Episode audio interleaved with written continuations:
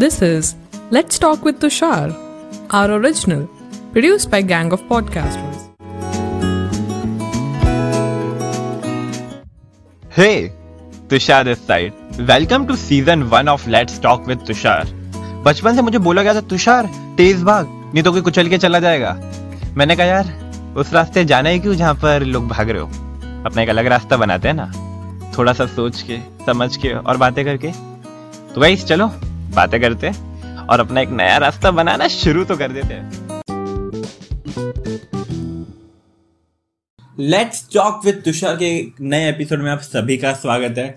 और इस बार की गेस्ट है प्रवीण चौधरी एक ही मेरा पर्सपेक्टिव इस कन्वर्सेशन की शुरुआत हमने की थी पर्सपेक्टिव्स के बारे में बात करके सक्सेस के बारे में बात करके बट फिर हमारे ऑडियंस ने भी हमसे कुछ सारे सवाल पूछे थे तो हमने कहा, यार, उन सवालों के जवाब देते हैं ना।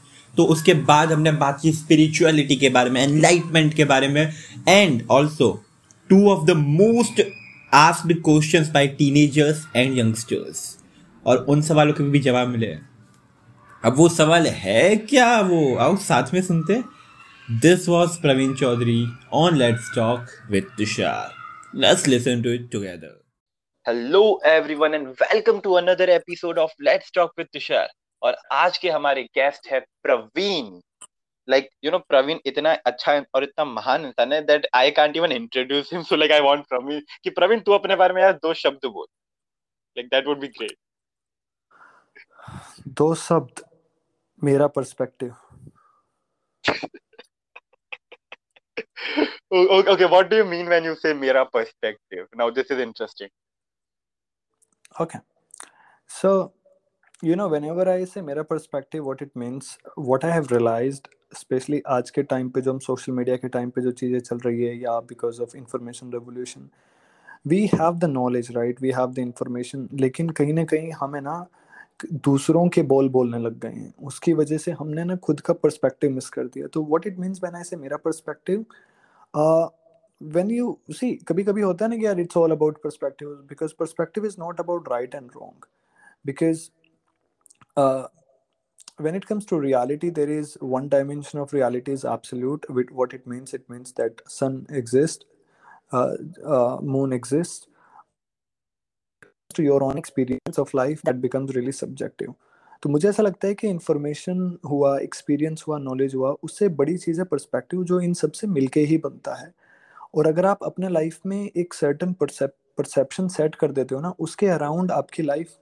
घूमने लग जाती है So, ik, ik, what I try to do always, I always try to broaden my perspective. What it means, for example, uh, I earlier I used to be a nationalist.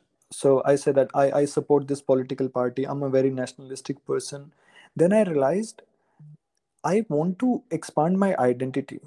I don't want to limit my identity to nationalism It it does not mean that I'm not still nationalist or a patriotic, but I don't want to confine myself with these labels. I think I am beyond that. I'm also that, but I am beyond that as well. So I still remember back in 2017, uh, I just Googled that if I really want to be successful, what are the dimensions I need to take care of it? और कुछ research किया और तब से मुझे पता उन उनसे मुझे पता चला कि यार first thing I have to fix it my world view second thing identity and third thing is self esteem when I say world view उस जब आप उस पर थोड़ा रिसर्च करते हो देखते हो तो आपको पता चलता है कि यार आप आज से पाँच साल पहले आपका लाइफ को लेकर अलग पर्सपेक्टिव था आज आपका लाइफ को लेकर अलग पर्सपेक्टिव है। तो पर्सपेक्टिव कंटिन्यूसली शार्पन अप होता रहता है। बट उसके लिए ज़रूरी है कि आपकी क्यूरियोसिटी ऑन रहे आप पढ़ते रहो एक्सपीरियंस लेते रहो एट द सेम टाइम अपने माइंड को ओपन भी रखो। और जैसे जैसे परस्पेक्टिव एनहांस होता है ना, आपकी लाइफ की लाइफ को जीने की क्वालिटी भी इन्हांस होती है। तो ultimately you feel that okay you are actually achieving something you are actually living the life better compare to yesterday so that's what I really mean by perspective if you think you are living today better than yesterday that means you are constantly enhancing your perspective towards life now, now that's an interesting perspective i would say and you know I, I think so this is true because uh, like जब हम curiosity की बात करते हैं specifically uh, uh, okay so let's take an example कि तुषार के हिसाब से at age 12 सक्सेसफुल बनना था how much you can buy twenty Chinese puff for your friends in one go like अभी रिसेस हुई है अभी तेरे दोस्तों के लिए तू बीस चाइनीज़ पफ एक बारी में खरीदेगा। दैट वॉज़ सक्सेस की ब्रो सबसे हाई लेवल पे अपो नहीं after a point after the age of fifteen sixteen may be having a girlfriend was like the success की okay now I have a girlfriend और like having an iPhone और like having a car after that may be at the age of twenty twenty one for Tushar having either a secure job और अ business और a regular income वो success है। Now, it's not like success don't exist. It is just that the definition is keep changing and changing with more metrics you get जैसे ही तुम्हें ज़्यादा चीज़ों के बारे में पता चलता है, जैसे तुम्हें ज़्यादा मेट्रिक्स के बारे में पता चलता है, तुम्हारे लिए डेफिनेशन इवॉल्व होती रहती है। I won't even say change it is kind of an evolution because पहले तुमने दो मैट्रिक्स को कंसिडर किया, अभी उन दो के साथ तुम और दो मैट्रिक्स को ऐड कर रहे हो। अभी चार मैट्रिक्स के साथ एक साथ एक नया पर्सपेक्टिव बन रहा है। Like something on these lines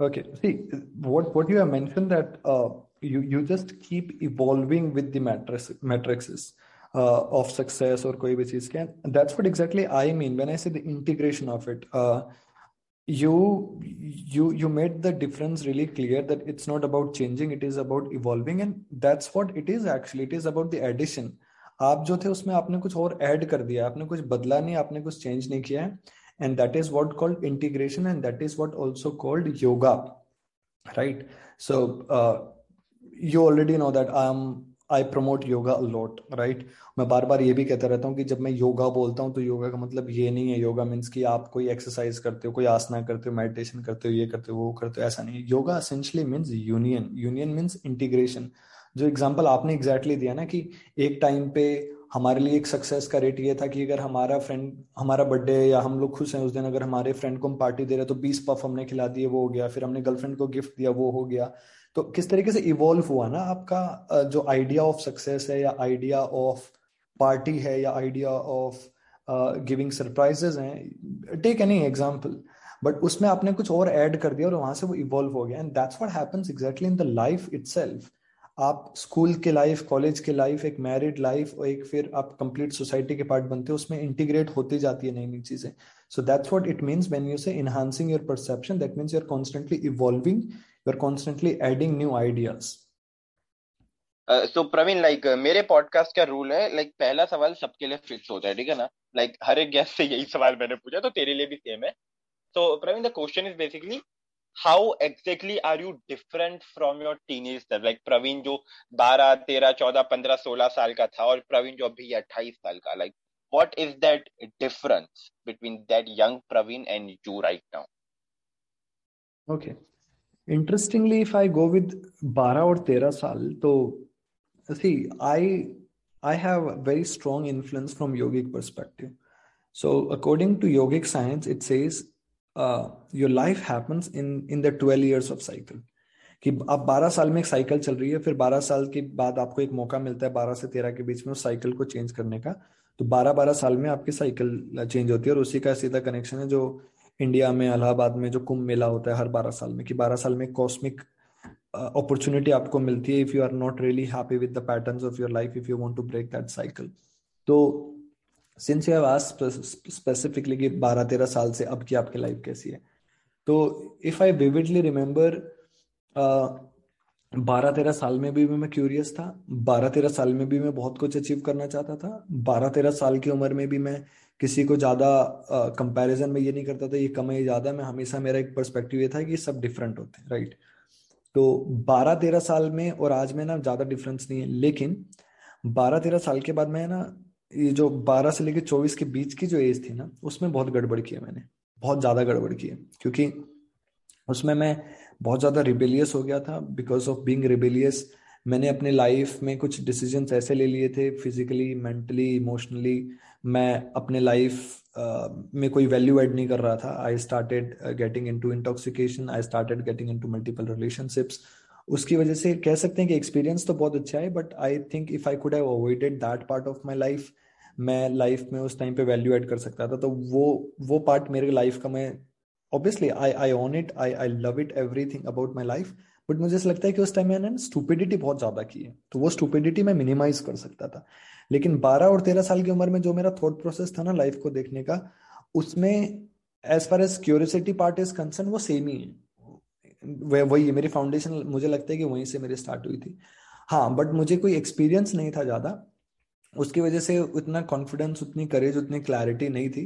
बहुत ही रो था मैं in terms of perspective but major change मुझे आज भी नहीं लगता है। मैं बारह साल की उम्र में भी ऐसे सोचता था। आज भी मैं वैसे ही सोचता हूँ बट मैं पहले उस टाइम कुछ क्रिएट करने की नहीं सोचता था। बस मैं ऑब्ज़र्व करता था चीज़ों को। आज मैं ऑब्ज़र्व करके उसे अप्लाई करने की भी कोशिश करता हूँ। Okay that's very interesting but Praveen आपके लिए हमारे कुछ यू नो लिसनर्स ने सवाल भेजे थे। और you know like this is a topic ये एक ऐसा टॉपिक है जिसके ऊपर ऑलरेडी डिबेट चल रही है पूरी दुनिया में। और ये एक ऐसी डिबेट है जो आई पर्सनली बिलीव कि खत्म नहीं होने वाली because it is a perspective debate सब अपने अपने पर्सपेक्टिव शेयर कर और इस टॉपिक के ऊपर हमारे लिस्टर्स ने जो लाइक like, जो मेरा नेक्स्ट गेस्ट था दैट वाज बेसिकली यू आपके पर्सपेक्टिव्स मांगे हैं। So the topic is spirituality और सबसे पहला सवाल Tushar Can we discuss spirituality in detail in your next podcast? Like, what is spirituality and why is there this debate on it all the time? It's happening.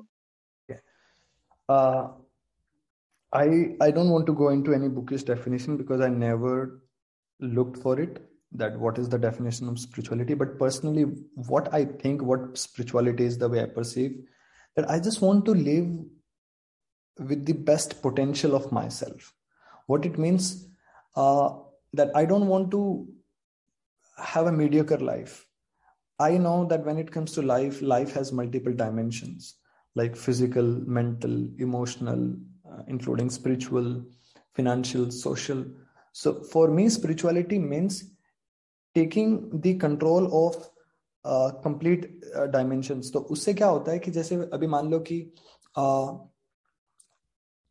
फिर मैं कोई book पढ़ता हूँ या फिर मैं कोई मूवी भी देख रहा हूँ तो कॉन्स्टेंटली मैं ना उसमें से क्या कुछ ना कुछ ग्रास्प करने की कोशिश कर रहा हूँ। I am constantly seeking for it मुझे एक भूख है और ना और जानने की। It's not about accumulation of knowledge it is more about मुझे लाइफ में बेस्ट बनाना है अपने आप को। वो जो हंगर है ना वो जो हंगर है best becoming best version of your self अपने आप के ट्रू पोटेंशियल को रियलाइज़ करना कि एज ए ह्यूमन भाई तेरा पूरा टोटल पोटेंशियल है क्या?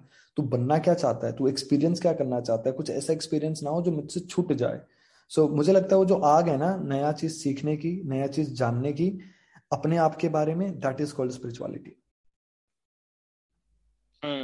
so basically kind of curiosity चाहता है ना like you are curious about your own self कि तुम किस हद तक जा सकते हो what are your own limits अपनी लिमिट्स को पहचानना kind of exactly exactly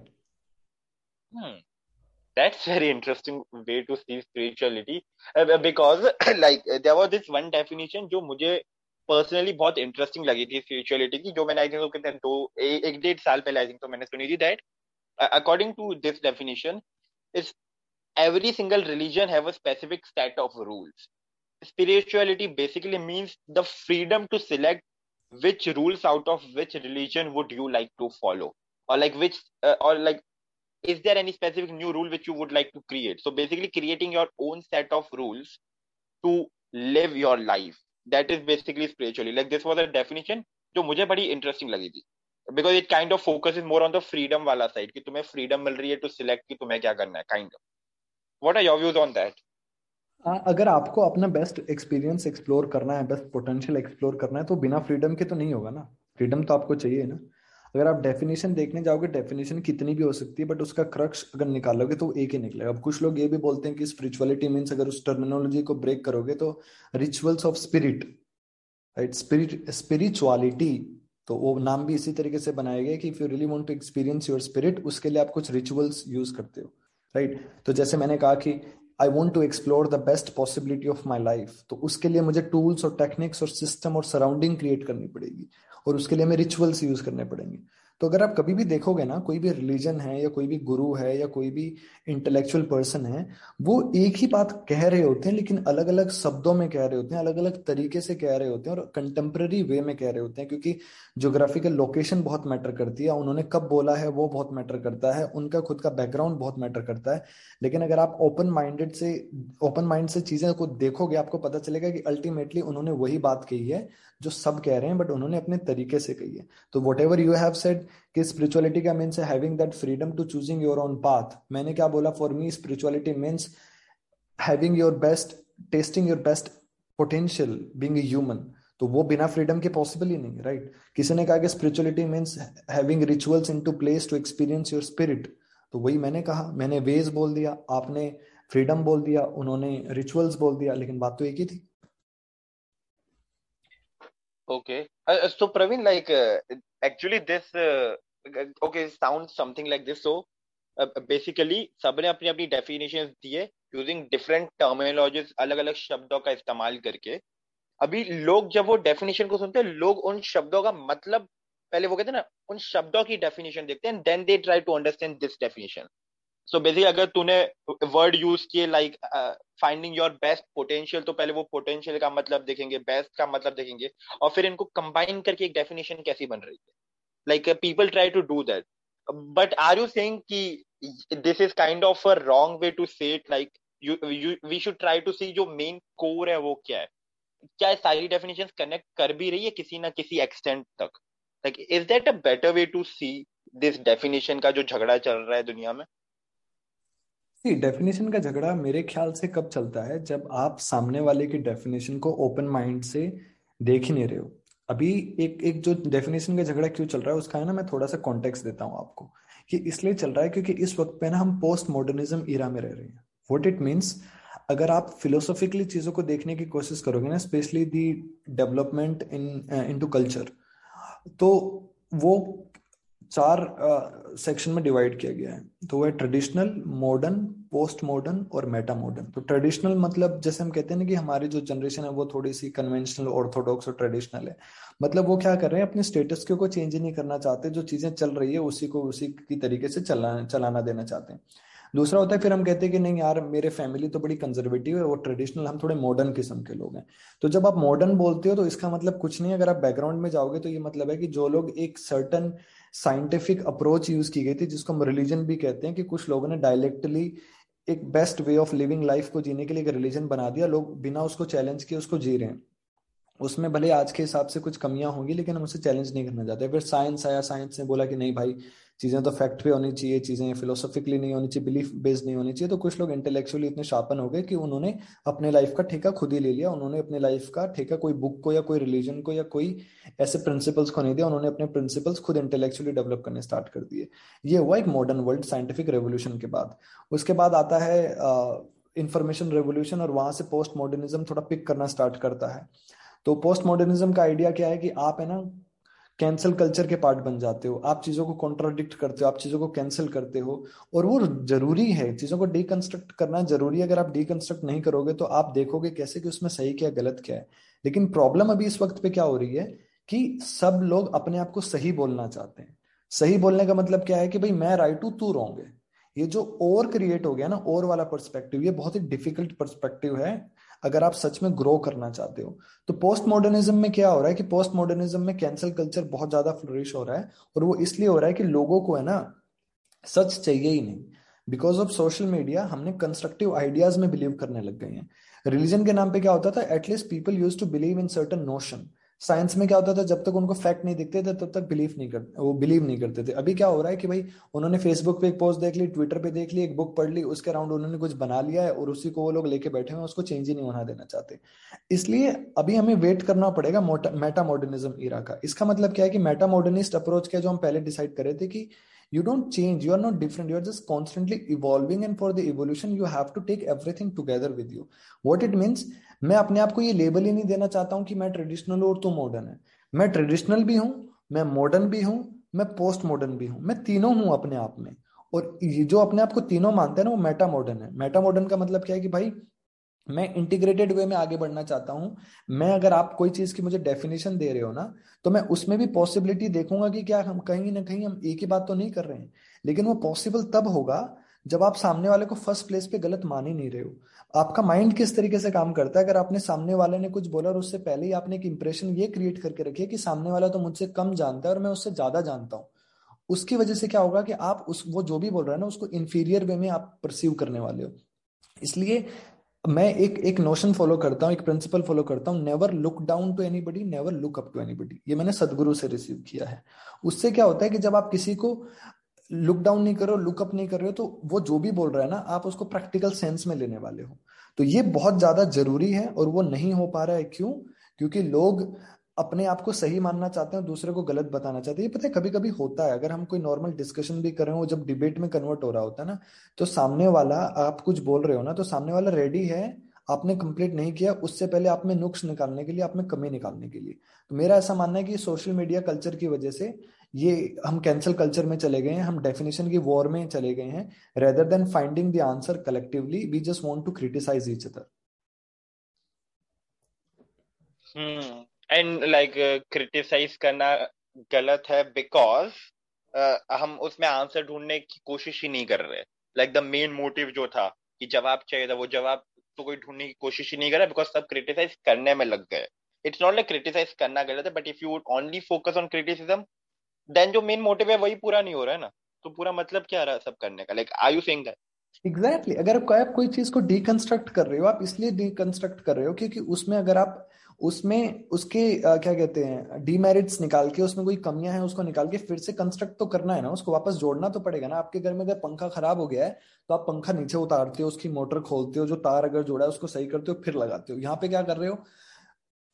आप बोलते हो कि पंखा धीरे धीरे चल रहा है, आपने पंखा उतार दिया, उसके तार हटा दिया बोले मुझे नहीं पता, मुझे जोड़ना कैसे उसको राइट right? तो आप क्या कर रहे हो कि आप सामने वाले को क्रिटिसाइज तो कर रहे हो, लेकिन सामने वाले को क्रिटिसाइज इसलिए नहीं कर रहे हो कि उसमें आप दस चीज़ में से दो कमी निकाल के आठ चीज़ों को अप्रिशिएट करते हो कि आपकी दस में से आठ चीज़ें मुझे अच्छी लगी, लेकिन ये दो चीज़, ये अगर आप दो चीज़ फिक्स कर लोगे ना तो बेटर होगा तो क्योंकि आपकी इंटेंशन एक्चुअली उसमें वैल्यू एड करने की, आपकी इंटेंशन उसमें कमी निकालने की नहीं एट फ़र्स्ट प्लेस तो ये हम क्रिटिसिज्म अच्छी बात है डिकंस्ट्रक्ट करना अच्छी बात है। लेकिन अगर आप किसी को सिर्फ़ क्रिटिसाइज इसलिए कर रहे हो कि आप उसमें सिर्फ़ कमी निकालना चाहते हो, वहाँ पे आपका इंटेंशनल इश्यूज़ आ जाते हैं।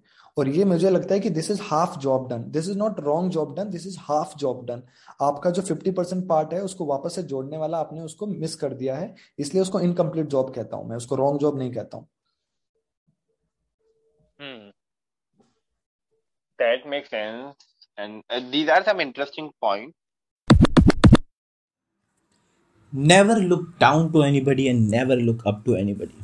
Said by Praveen in Tushar का पॉडकास्ट तो guys let's just follow this principle discussion करते हैं अपने आप को सही प्रूव करने की जगह पे like let's try that it अब जो कन्वर्जेशन है वो थोड़ी डाइवर्ट होने वाली है मेंटोरशिप की तरफ़ मेंटोर्स की तरफ़ अब ऑडियंस ने हमसे क्या सवाल पूछा तो उसका जवाब क्या था, वो तो आओ साथ में सुनते हैं but it is going to be fun तो आओ, चलो सुनते हैं। हमारी जब भी बात हुई है ऑन ट्विटर स्पेसेस और like anywhere you had mentioned a lot of time कि you had many different mentors in your life. It's not like एक इंसान को, like select कर लिया अभी पूरी ज़िंदगी इसको follow करना है. With time, with age, with evolution, your mentors also changed. Like, तुम अलग अलग इंसान से सीखने लग गए. It's not like एक इंसान से ही पूरी ज़िंदगी सीखना है. Like it is like that right? Like correct me if i'm wrong. No no you're 100% right. Uh, so one of our listeners had asked this question uh, which was basically on mentor. So question was this that i believe in life having a good mentor is very important.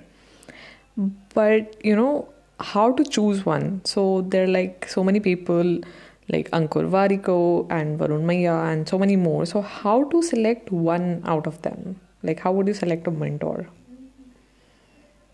Uh, I will share my experience, and I guess if somebody is looking for the answer, the answer can be uh, derived from this experience. Uh, around 2015 मैंने Gary Vee को सुनना start किया था because I had interest in entrepreneurship right और Gary Vee ने ना, वो constantly ना एक ही बात जिस एनर्जी और जिस एंथुजियाज्म के साथ बोलता था ना I was more attracted towards that I was not attracted towards his credentials कि उसने अचीव क्या किया। I was more attracted the energy of this person right और मेरे को गैरीवी से एक बात पता चली। गैरीवी ने एक बहुत अच्छी बात बोली थी कि if you really want to be an entrepreneur first thing, the process is not very exciting. It is, process is very boring. Maybe the result is exciting, but the process is boring. You have to be really really serious about it if you really want to achieve that. The second thing is you have to prepare yourself पहले आपको आपकी self awareness पे काम करना पड़ेगा, आपकी emotional intelligence पे काम करना पड़ेगा। उसके बाद आप रेडी होंगे ऑन्टरप्रीनियोरशिप के लिए।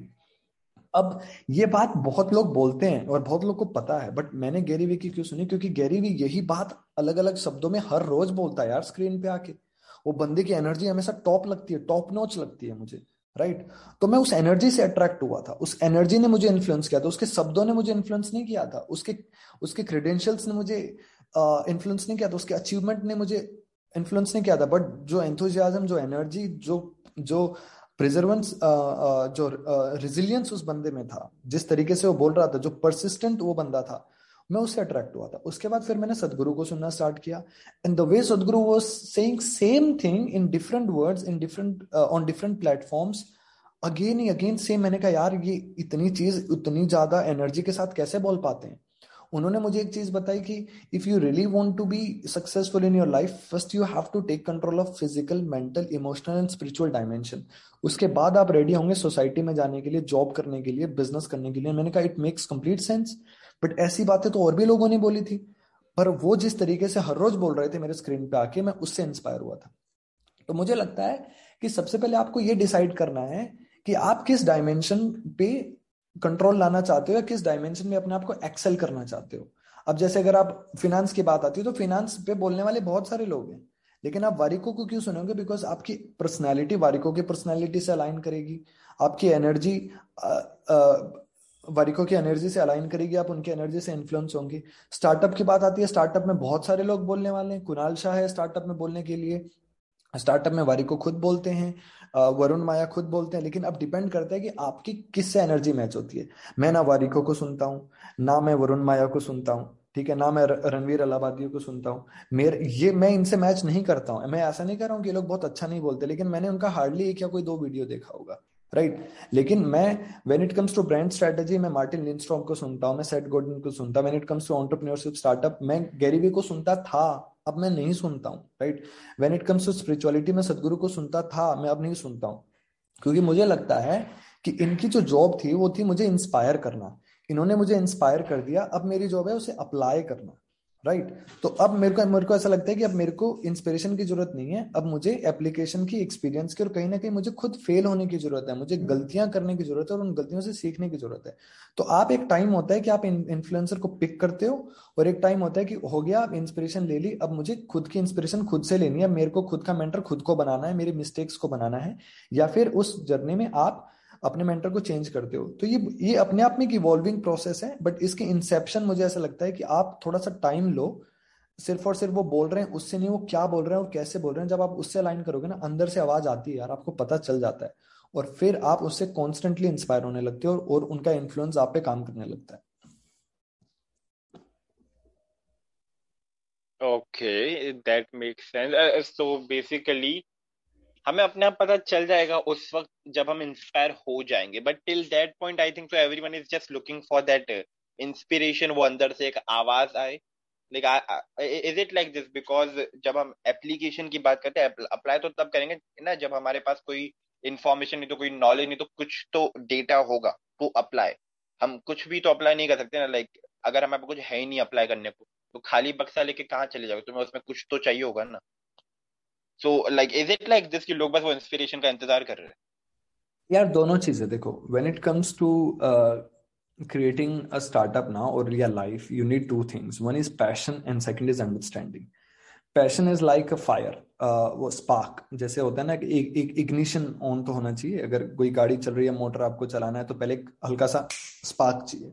वो स्पार्क होने के बाद फिर वो मोटर कॉन्स्टेंटली घूमती रहती है राइट लेकिन वो घूमेगी, कैसे घूमेगी, उसमें चेंजेस कैसे करने हैं, उसमें तेल डालना पड़ेगा, उसकी सर्विस करानी पड़ेगी, उसके लिए एक अंडरस्टैंडिंग चाहिए उस सिस्टम को मेंटेन करने के लिए राइट तो मेरा ऐसा मानना है कि इनकी जॉब क्या होती है कि ये ना आप में एक स्पार्क ऑन कर देते हैं, ये आपको इग्नाइट कर देते हैं उस स्पार्क को। उसके बाद अंडरस्टैंडिंग के लिए तो अलग अलग टूल है। आप उनके एक्सपीरियंस से भी सीख रहे हो, आप अलग अलग लेवल पे बुक्स पढ़ रहे हो, आप अकेडमिक नॉलेज ले रहे हो, आप गलतियों से सीख रहे हो तो उसके एक्सपीरियंस से सीख रहे हो। तो it's a mixture of both passion inspiration ज़रूरी है to make a start understanding ज़रूरी है to continue to maintain it what you have started and completing it reaching out to the end of it, or just maybe just enjoying that journey. So you need to take care of both, passion and understanding. और majorly लोग कौन से part में fail हो जाते हैं? Passion या फिर अंडरस्टैंडिंग यार दोनों ही चीज़ें हैं। आ, ये दोनों पैरेलल मेरे ख्याल से हैंड इन हैंड चलता है। बहुत सारे लोग होते हैं कि मैं बहुत सारे लोगों को जानता हूँ कि let me give you example of my own my own father so he is into the business of supply chain transportation उनको अपने बिज़नेस की बहुत अंडरस्टैंडिंग इस वक्त पे because he is into this industry more than thirty years right but अभी उनमें passion नहीं है राइट right? तो भी पैशन नहीं है तो उन्होंने अपना काम धीरे धीरे लो कर दिया कि मुझे एक्सपांड नहीं करना है, मैं खुश हूँ इस चीज़ के साथ। अब मेरे भाई ने फैमिली बिज़नेस ज्वाइन किया। ऑब्वियसली उसकी अंडरस्टैंडिंग उतनी नहीं है जितनी उनकी because he has less than one year experience but उसमें पैशन बहुत है राइट बट अंडरस्टैंडिंग अभी भी नहीं है। तो ये दोनों का मिक्सर कॉन्स्टेंट चाहिए आपको साथ में। That makes sense uh, okay so like in this kind of thing you talked about failing or like you have to experience failures uh, f- f- first of all how are you defining failure because you know like यहाँ पर बहुत सारे लोगों ने ये तक बोला कि failure exist ही नहीं करता है like you know that is just a myth like failure is a myth but as you use the word failure i'm assuming तेरे तरफ से failure exist करता है but what is like ha, when you talk about failing what do you mean Let me give an example हम लोग यही podcast uh, record करने की कोशिश कर रहे थे आफ्टरनून में right because of the technical glitch हम नहीं कर पाए। आप उसे क्या मानोगे? क्या हम फेल हुए पॉडकास्ट कंप्लीट uh, करने में आफ्टरनून में? हाँ लाइक आफ्टरनून में करने में फेल हो गया आई थिंक बिकॉज़ वो टास्क कंप्लीट नहीं हुआ। Exactly because of any variable और उसको हम फेल क्यों बोलेंगे? क्योंकि वो टास्क हमने जो स्टार्ट किया था वो कंप्लीट नहीं हुआ इसलिए हम उसे फेलियर बोलते हैं। राइट और we can call it temporary break right उसके बाद हमने रात में फिर से चालू किया और हमें अपॉर्चुनिटी मिली। अब ये पॉडकास्ट खत्म होगा। अब हम उसे कहेंगे सक्सेस तो मेरे ख्याल से यही फीलिंग oh. होता है। और यही सक्सेस होती है। जब आप कोई टास्क स्टार्ट करते हो अगर वो जब तक पूरा नहीं हो रहा उसके बीच में कुछ बैरियर अड़चन ऑब्स्टेकल्स आते हैं आप उन्हें उन बैरियर अड़चन बोल दो ऑब्स्टेकल्स बोल दो डिले बोल दो उसे आप फेलियर बोलते हो अब जब आप कांस्टेंट परसिस्टेंस के साथ रेजिलियंस के साथ उसे कंप्लीट कर देते हो तो अपने आप में एक सक्सेस हो जाती है आपकी। हम्म। ओके सो लोग बस ज़्यादा ओवर कॉम्प्लिकेट कर रहे हैं इन सारी चीज़ों को। मुझे ये सारी बातें सुन के ऐसा लग रहा है। लाइक like, जो भी डिस्कशन हो रहा है like what is success for you what is happiness for you spirituality की असलियत क्या एक्सेट्रा एक्सेट्रा बिकॉज़ उसके अंदर सबके सब एक दूसरे का पर्सपेक्टिव सुन रहे हैं कोई एक्सेप्ट करने को तैयार नहीं है सब लाइक क्रिटिसाइज कर रहे हैं सॉल्यूशन दे नहीं रहे हैं डिस्कस कर नहीं रहे झगड़ा कर रहे and at the end of the day people are just listening to ten और ट्वेंटी और फिफ्टी डिफरेंट पर्सपेक्टिव और घर जाके सो जा रहे हैं अपना पर्सपेक्टिव को सच मान के। मैंने एक मेंटल मॉडल फ्रेमवर्क यूज़ करता हूँ कैन विल्बर का। तो ये है आई uh, गेस इसको डेवलपमेंट ऑफ़ एटीट्यूड बोलते हैं if I am not wrong तो इन्होंने क्या किया है कि इंटीग्रल थ्योरी मॉडल दिया है, जो ये mental model mental model framework में कह रहा हूँ। तो ये आप गूगल भी कर सकते हो इंटीग्रल थ्योरी मॉडल तो उसमें आप देखोगे कि पूरे वर्ल्ड को है ना, तीन वर्ल्ड तीन पार्ट में डिवाइड किया गया है। फ़र्स्ट ईयर सेकेंड ईयर और थर्ड ईयर तो फ़र्स्ट ईयर में कौन से लोग आते हैं? आप चलो हिस्ट्री से स्टार्ट करते हैं हिस्ट्री ऑफ़ ह्यूमन तो according to science it says two lakh fifty thousand years old human civilisation है। पहले हम डिफरेंट ह्यूमन स्पीसीज होती थी और ये युवाल नो हरारी ने उनकी बुक सेपियंस में भी बहुत अच्छे से मेंशन किया है। तो पहले सिक्स डिफरेंट ह्यूमन स्पीसीज होते थे और if I am not wrong कुछ दो या तीन महीने पहले उन्होंने कहा एक और ह्यूमन स्पेस मिले और उसमें से होमोसेपियंस ने सर्वाइव किया और हमें होमोसेपियंस कहा जाता है। Homo sapiens means homo means human sapiens means wise Latin word है। उसके बाद हम धीरे धीरे जब हम सरवाइव कर गए और हम फिर धीरे धीरे ट्राइब में कन्वर्ट होते गए ट्राइब से फिर हम थोड़े से और बड़ी ट्राइब बनी, फिर सिविलाइजेशन में कन्वर्ट हुए, फिर किंगडम में कन्वर्ट हुए, फिर नेशन में कन्वर्ट हुए। पैरल रेवोल्यूशन भी चल रही थी कॉग्निटिव रेवोल्यूशन आई, फिर एग्रीकल्चर रेवोल्यूशन आई, फिर साइंटिफिक रेवोल्यूशन आई इंडस्ट्रियल रेवोल्यूशन आई, उसके बाद इंफॉर्मेशन रेवोल्यूशन आई।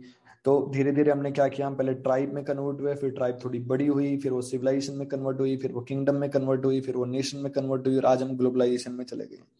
लेकिन क्या होता है कि आप यहाँ तक तो चले गए हो। एक एक एक एक पार्ट ऐसा है जो रिलीजन में बिलीव कर रहा है, एक पार्ट ऐसा है जो साइंस में बिलीव कर रहा है, एक पार्ट ऐसा है जो सोशल मीडिया के डी कंस्ट्रक्टिव आइडियाज़ में बिलीव कर रहा है। तो जो पूरा फ़र्स्ट ईयर क्या है? फ़र्स्ट ईयर है ना, हमेशा अपने आप को कहता है, मैं राइट हूँ। मैं रिलीजियस हूँ। मेरी जो बुक जिसको मैं फॉलो करता हूँ या जिस भी रिलीजन को मैं फॉलो करता हूँ, वो राइट है। साइंस वाला कहता है कि नहीं, जब तक मेरे को फैक्ट नहीं दिखेगा एक्सपेरिमेंट नहीं दिखेगा, मैं मानूँगा ही नहीं ये राइट है। तीसरा कैटेगरी कहता है नहीं मैंने देखा है व्हाट्सएप पे किसी ने बोला था मैंने देखा है फेसबुक पे किसी ने बोला था मैंने उस बुक में भी पढ़ा वो राइट है. तो ये अपने आप में राइट है हमेशा। ये लोग कभी रॉन्ग नहीं होते। सेकेंड टीयर का कैटेगरी uh, क्या कहती है कि सेकेंड टीयर का ना थोड़ा सा कॉस्मिक परस्पेक्टिव रखता है। व्हाट इट मीन्स वो कहता है कि यार अभी तक तो मुझे राइट लग रहा है बट पॉसिबिलिटी है कि शायद मैं इसमें रॉन्ग हो जाऊँ। बट अभी तक मुझे राइट लग रहा है तो मैं I'll go with it but at the same time I am open for the possibility I may be wrong right ये सेकंड ईयर के लोग हम्बल होते हैं। उन्हें पता है कि वो रॉन्ग हो सकते हैं या इससे बेटर तरीका भी उन चीज़ों को देखने का हो सकता है। तो ये आ, ये दोनों हैं ये इग्नोरेंट भी है और ये इंटेलेक्ट भी है ये वाइज भी है। सेकेंड ईयर के लोग हमेशा ओपन है पॉसिबिलिटीज के लिए और अपने आप में भी कमियाँ निकालने के लिए। ये कभी नहीं कहते कि आई एम राइट वो कहते हैं कि इस स्टेज पे I think I am right but maybe there is a possibility I may be wrong as well ये ओपन है। थर्ड कैटेगरी होती है उनको कहते हैं light and being they actually know that what is right what is wrong according to this integral theory model इनको and being कहते हैं. They have experience the oneness उन्हें पता है हाउ वर्ल्ड वर्क्स उन्हें पता है कि ट्रुथ क्या है और उन्हें क्लैरिटी है. वो यस और नो जानते हैं, वो ब्लैक एंड व्हाइट जानते हैं. तो ये तीन वर्ल्ड तीन पार्ट में डिवाइड किया गया है। तो उसके अकॉर्डिंग मोस्टली कहते हैं कि जो मोर देन 95 परसेंट लोग हैं, वो फ़र्स्ट ईयर में रहते हैं। इसका मतलब क्या है कि अपने आप को हमेशा राइट ही मानते हैं। अच्छा एक और इंटरेस्टिंग चीज़ बताता हूँ। भले ये लोग अपने आप को रॉन्ग बोलेंगे कहीं ना कहीं कि I might be wrong in certain space but problem क्या है कि अंदर ईगो इतना स्ट्रॉन्ग है, मैं ईगो तक की बात कर रहा हूँ। I am not talking about that mask personality but अंदर एक आइडेंटिटी एक ईगो इतना ज़्यादा स्ट्रांग हो गया है कि अगर आप खुद भी चाहते हो ना कि नहीं नहीं यार, जैसे फॉर एग्ज़ाम्पल अगर मेरा एक स्ट्रॉन्ग ईगो हो गया, वो ईगो कहता है कि उसका एक स्ट्रॉन्ग डिफेंस मैकेनिज्म है कि मैं कभी रॉन्ग हो ही नहीं सकता। इंटेलेक्चुअली मैं लोगों को बोलता हूँ कि भाई मैं रॉन्ग हो सकता हूँ बट वो ईगो अभी भी कहता है कि नहीं है भाई तू रॉन्ग सो ये मेरी खुद की ईगो के साथ भी फाइट है। तो फ़र्स्ट ईयर की मैं वहाँ तक लेवल पे बात कर रहा हूँ। शायद मैं खुद एक सर्टन स्पेस में जाके ये बोल दूँ कि जब मुझे लगे कि यार मेरे से तो बड़े बड़े लोग सोशल स्टेटस के हिसाब से हैं तो मैं उनको बोलता हूँ ओ I might be wrong because you have more experience but somewhere inside myself I am thinking no मैं ही राइट हूँ। मैं अपने आप को मौका दे ही नहीं रहा हूँ। तो ये वाली दिक्कत है कि according to this model it says कि 95 परसेंट लोग हमेशा अपने आप को राइट मानते हैं। भले पब्लिकली वो एक्सेप्ट करते होंगे लाइक पॉलिटिशियंस वो माफ़ी मांग लेते होंगे बट अंदर ही अंदर उनको लगता है कि वो हमेशा सही है और शायद उसकी वजह से हम इवॉल्व नहीं कर पा रहे उसके उसकी वजह से हम कलेक्टिव लेवल पे साथ में बैठ के डिस्कशन करके कंक्लूजन पे तक नहीं पहुँच पा रहे रेदर देन हम डिबेट में ये चाहते हैं कि हम दोनों में से एक जीतेगा, एक हारेगा रेदर देन कि हम दोनों जीते।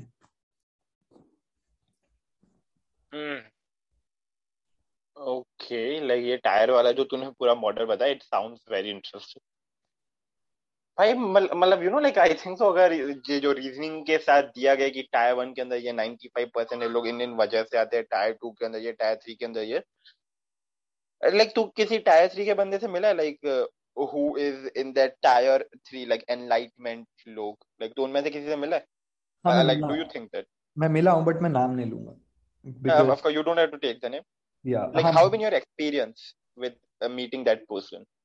Okay so i guess this is where we can bring the spirituality in. Uh, मुझे ऐसा लगता है कि ये जो लोग होते हैं uh, उन्हें उनकी जर्नी पता है। सो व्हेन आई से उन्हें इनकी जर्नी पता है इट मींस कि uh, वो अपनी जर्नी पास्ट बर्थ से भी लाइन कर सकते हैं। They are not limited to this birth उन्हें ये भी पता है कि वो कब से स्टार्ट हो जैसे बुद्धा का I don't remember the name Buddha ने अपनी खुद की कहानी बताई है कि he remembers through his memory कि वो अमीबा कब थे बफेलो कब थे. I might be wrong but क्योंकि मैंने सुना है, क्योंकि मैं स्पिरिचुअलिटी पे कभी बुक नहीं पढ़ता हूँ. मैं बस स्टोरी सुनता हूँ और उसके अकॉर्डिंग सीखने की कोशिश करता हूँ. तो जैसे बुद्धा ने बोला है कि जब उन्हें लाइटनमेंट मिला था तो उन्होंने कंप्लीट बताया था कि मैं इस बर्थ में ये था, इस बर्थ में ये था, इस बर्थ में मैं ये था. तो उनको अपनी पूरी साइकिल पता चल जाती है। उनको पता है कि वो कल क्या थे और उसकी बेसिस पे वो पैटर्न भी देख सकते हैं, उसकी बेसिस पे वो प्रोफेसी भी कर सकते हैं कि अगर वर्ल्ड इस टाइम पे इस तरीके से चल रहा है और पैटर्न में अगर कोई मेजर चेंजेस नहीं आते हैं तो कल ऐसा होगा। जैसे नहीं होता कि अगर हम स्टॉक मार्केट को एनालाइज करते हैं कि ठीक है, ये ये ट्रांजेक्शनल पैटर्न है, ये टेक्निकल एनालिसिस हो रहा है और इसके अकॉर्डिंग मैं देख सकता हूँ कि ये होने वाला है कल। तो ये वो लोग हैं जिन्होंने पूरा उनकी मेमोरी इतनी शार्पन है, उतना उन्हें पता है। जैसे आप, हमें भी साइकोलॉजी के अकॉर्डिंग कहा जाता है ना कि आप कितनी माइंड है? अनकॉन्शियस माइंड सबकॉन्शियस माइंड और कॉन्शियस माइंड और 95 परसेंट जो आपकी मेमोरी है वो अनकॉन्शियस माइंड में होती है। और 2.5 परसेंट ही आप सबकॉन्शियस माइंड को यूज़ कर रहे होते हो। तो these are the peoples they can tap into their unconscious mind तो उनकी जो मेमोरी है that is not limited to this physical identity this birth वो फ़िज़िकल आइडेंटिटी से बाहर निकल चुके हैं। उन्हें पता है कि जो उनकी ट्रू सेल्फ है, वो इसके बियॉन्ड ट्रेवल करती है। तो इन लोगों को हम क्या कहते हैं? इन लोगों को ना भगवान बना लेते हैं एक्चुअली जैसे जीसस हुए, कृष्णा हुए, बुद्धा हुए, महावीर हुए जैन में। लेकिन ज़रूरी थोड़ी है कि ये लोग पास्ट में थे और इनको हम गॉड माना मेरा बोलने का मतलब कि हम गॉड किसे कहते हैं? कि वो लिविंग ठीक है? I am not saying human वो लिविंग जिन्होंने लाइफ का बेस्ट पोटेंशियल एक्सपीरियंस कर लिया and they lived best with their best best potential हम उन्हें गॉड मानते हैं। तो मुझे ऐसा लगता है कि मेरी, ये मेरी अंडरस्टैंडिंग है, मैं किसी को अगेंस्ट में नहीं जा रहा हूँ। मुझे ऐसा लगता है कि राम, कृष्ण, जीसस, बुधा, इन्होंने एक्सपीरियंस किया था बेस्ट अपने आप का best potential of being human इस वजह से हमने उनको आइडल माना कि अगर ह्यूमन को जीना है तो इनकी तरह जीना चाहिए। इसलिए हम इनकी पूजा करते हैं ताकि इनसे इंस्पिरेशन कॉन्स्टेंट रहे। बट ज़रूरी थोड़ी है ये लोग आज आज के टाइम पे हमारे साथ में नहीं है। आज के टाइम पे भी लोग हैं। I am not going to take name because human nature ही ऐसा है कि अगर मैं क्योंकि मैं मैं मैं तो ये कहता हूँ मैं राम और कृष्ण को गॉड का पद, पदवी देता ही नहीं हूँ क्योंकि फिर गॉड से दिमाग अलग चलता है। हमें लगता है गॉड मतलब ऊपर कोई बैठा और वो मैजिक करता है। मैं ऐसा नहीं मानता। मेरा ऐसा मानना है कि एज ए ह्यूमन अगर आप अपना बेस्ट पोटेंशियल एक्सप्लोर कर लेते हो तो you become like a god because उसके बाद आप कुछ ऐसी चीज़ें देख पाते हो ऐसी चीज़ें समझ पाते हो जो इसकी इनफ अवेयरनेस और कॉन्शियसनेस उतनी नहीं है उसके लिए वो चीज़ मैजिक है और उसको हम गॉड का लेबल दे देते हैं। तो uh, मुझे ऐसा लगता है कि बुद्धा कृष्णा राम इन्होंने एज ए ह्यूमन अपना जिस तरीके से बेस्ट पोटेंशियल एक्सप्लोर किया था उसी कैटेगरी के लोग आज भी रहते हैं और वो एक्सप्लोर कर रहे हैं और वो दूसरों को इंस्पायर भी कर रहे हैं तो मैं उनको थर्ड ईयर में लेके जाता हूँ। Okay, like I would love to experience, uh, like have this experience to talk to a person जो like tier three में हो. I'm not sure मैं कभी मिलूँगा कि नहीं. Maybe I don't even realize कि ये tier three में, but it can be a fruitful experience. I personally think after listening to this at least. Very interesting. Let me give an example. Let me give an example. Hmm? If you if you will have an opportunity to speak with Elon Musk for five minutes only for five minutes physically कि तुम दोनों आगे एक दूसरे के आमने सामने हम्म। बैठे डू यू थिंक कि उस एक्सपीरियंस के बाद आपके लाइफ में एक मेजर चेंज आएगा?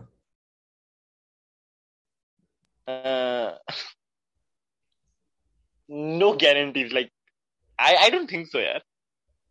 ओके गारंटी नहीं बट पॉसिबिलिटी है ना? या like there is always this maybe like I can give a 100% guarantee कि पक्का कुछ नहीं होने वाला. लाइक like, क्या पता कुछ ऐसा हो जाए वी नेवर नो राइट तो इसी तरीके से एक मैं क्या एग्ज़ाम्पल यहाँ पे देने की कोशिश कर रहा था? जैसे फॉर एग्ज़ाम्पल मैं गैरीवे को मिला राइट तो मैं मैंने गैरीवे से मिला, मैंने इतने लोगों के सामने गैरीवे से सवाल पूछा गैरीवे ने जवाब दिया। वो मेरे लिए बहुत ह्यूज पैराडाइम शिफ्ट था मेरे लाइफ का राइट उसने मुझे कॉन्क्रीटाइज कर दिया मेरे माइंड में कि yes now I am going to be an entrepreneur क्योंकि मैं मेरे हीरो से मिल लिया हूँ राइट उससे एक अलग लेवल पे मेरा माइंडसेट क्रिएट हो गया। इसी तरीके से जब ऐसे लोगों के प्रेजेंस में आप जाते हो, वो जो भी आपको, आपकी फ़िज़िकल प्रेजेंस में कुछ चीज़ बोलते हैं ना, उसका आपकी मेमोरी में बहुत स्ट्रॉन्ग इम्पैक्ट जाता है। अगर आप एलोनमस से मिलते हो और आप हाफ़ एन आवर एलोनमस से बात करते हो और एलोनमस अगर आपको ये बोलते हैं ना कि I really believe in you I think you can do it आप है ना, अपने आप से ज़्यादा बिलीव करने लग जाओगे अपने आप में। You can not deny that fact right तो ये इनकी प्रेजेंस इतनी स्ट्रांग होती है कि वो आपको इस लेवल पे इन्फ्लुएंस कर सकते हैं। दैट तो आई एग्री नो लाइक अगर अभी मुझे लाइक इलॉन मस्क छोड़ ब्रो लाइक अगर इधर अंबानी आके भी बोलेगा कि तुषार लाइक मुझे तेरे ऊपर भरोसा है। भाई, मैं मज़ाक ही नहीं कर रहा, मुझे अपने ऊपर जो भरोसा होगा like the level of confidence जो तुषार को होगा अपने ऊपर that would be next level because you know एक ऐसा इंसान, जिसको मैं आपको भगवान नहीं मानता but I believe I like have this great amount of respect for a person and I know कि ऑलमोस्ट पूरा एशिया इस इंसान को रिस्पेक्ट करता पूरा दुनिया इस इंसान को रिस्पेक्ट करता है और ये मुझे बोल रहे हैं। बी मैं बाद में बाद में एक पूरा एक अलग I agree with you no like अगर मैं इलोन से आई थिंक सो मिलूँगा five minutes it, it, it, it can change my perspectives towards my own life i think so maybe like uh, you know like don't worry elon musk को भी मैं इस podcast पे लाएगा like तुषार के podcast पे सब लोग आएँगे। देखो गाइस इलॉन मस्क का तो नहीं पता, लेकिन यार इस पॉडकास्ट में प्रवीण की प्रेजेंस बहुत खतरनाक थी। एंड गाइस ये तो बात थी मेंटरशिप के बारे में, लेकिन अब बारी आती है one of the biggest problems which this teenagers and youngsters face the problem to select one like the choice की जो प्रॉब्लम है। ब्रो तेरे पास सौ ऑप्शन है तो मुझे कौन सा सिलेक्ट करेगा? भाई, पागल हो जाएगा, सौ देखते देखते सिलेक्ट करने की क्या बात कर रहा है? अब ये प्रॉब्लम एग्जैक्टली exactly क्या थी हमारे ऑडियंस की? उसका सॉल्यूशन क्या दिया? वो तो आओ साथ में सुनते हैं but it is going to be fun तो चलो सुनते हैं। ये सवाल जो आई थिंक तो तुझसे ऑलरेडी बहुत सारे लोगों ने पूछा होगा बट मेरे लिसनर्स ने भी पूछा है so I be like bro ये तो पूछना ही पड़ेगा लाइक कोई ऑप्शन नहीं लिसनर नहीं तो मारेंगे मुझे।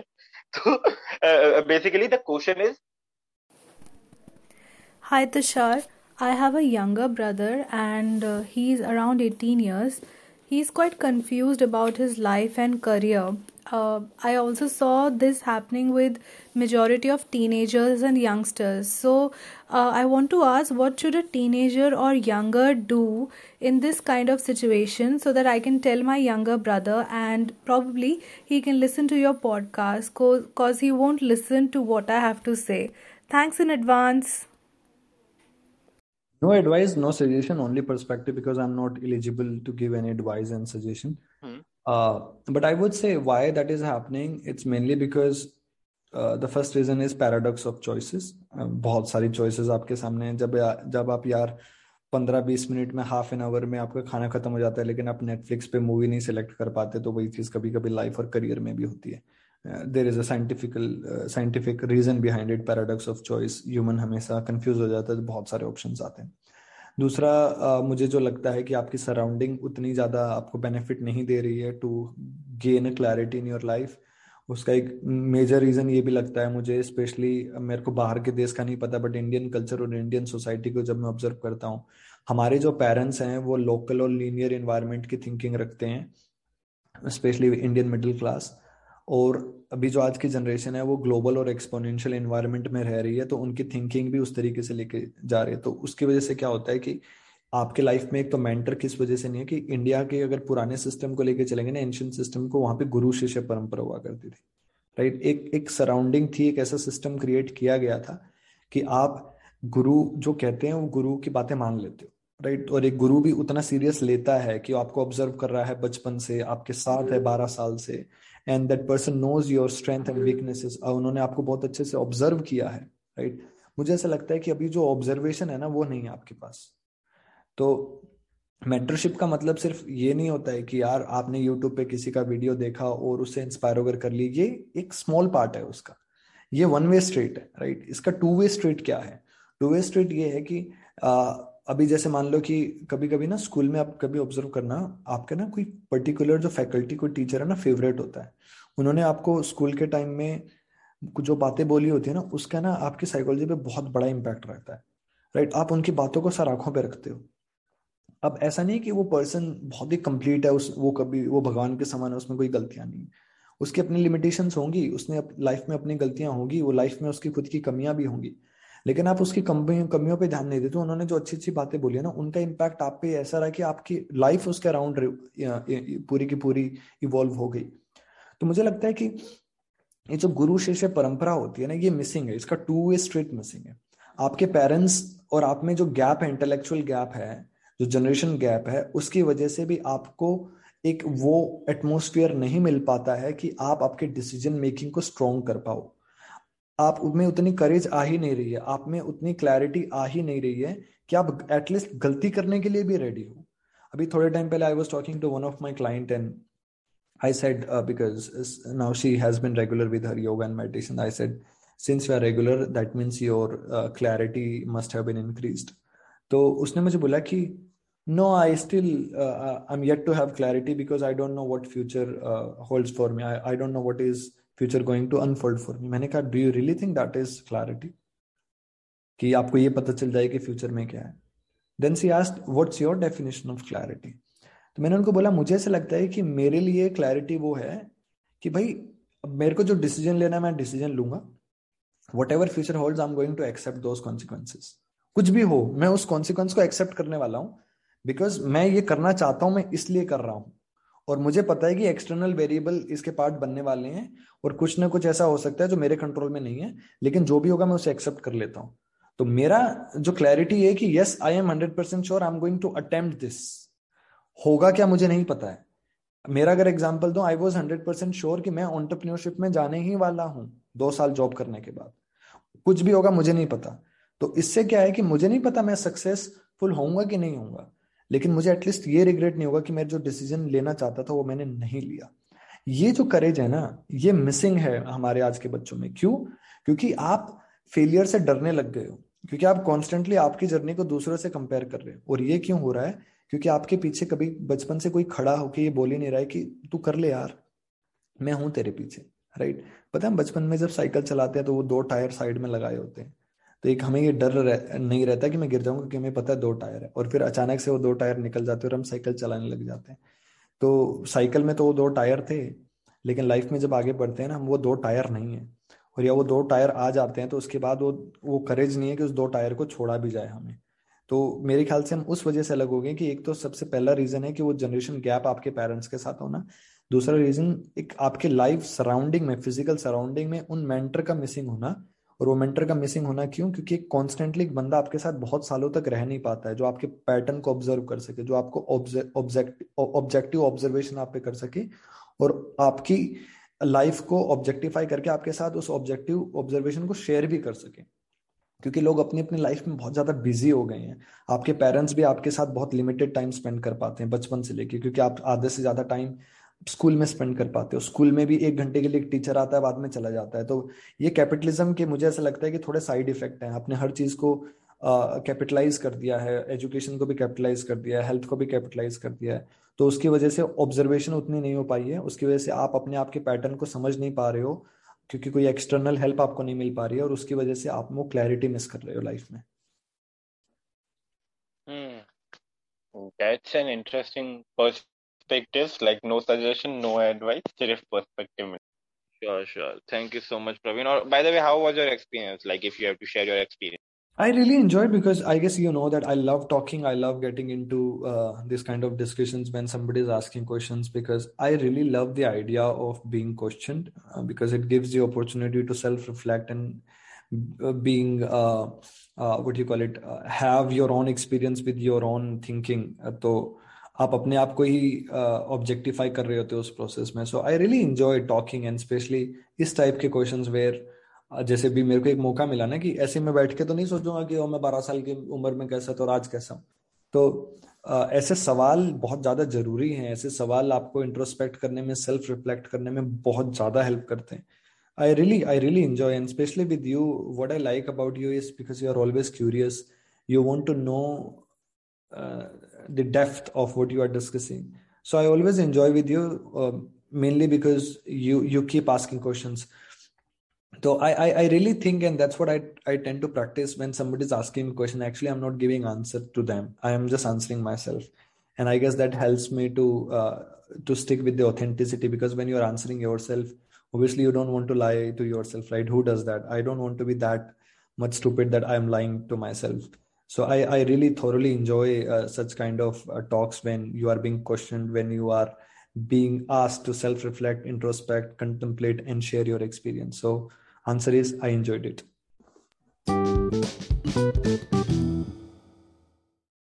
So guys this was today's podcast and my conversation with praveen chaudhary and i'm telling you here kya must conversation thi. Like i personally enjoyed it to be honest. And guys मैं बता रहा हूँ अगर तुम podcast के इस point तक पहुंचो then I can be very sure कि तुम भी एग्री करोगे यार। प्रवीण क्या मस्त बंदा है। लाइक like, मेरा पर्सपेक्टिव ने अपना ऐसा पर्सपेक्टिव छोड़ा कि भाई हम पर्सपेक्टिव सुनते रह गए।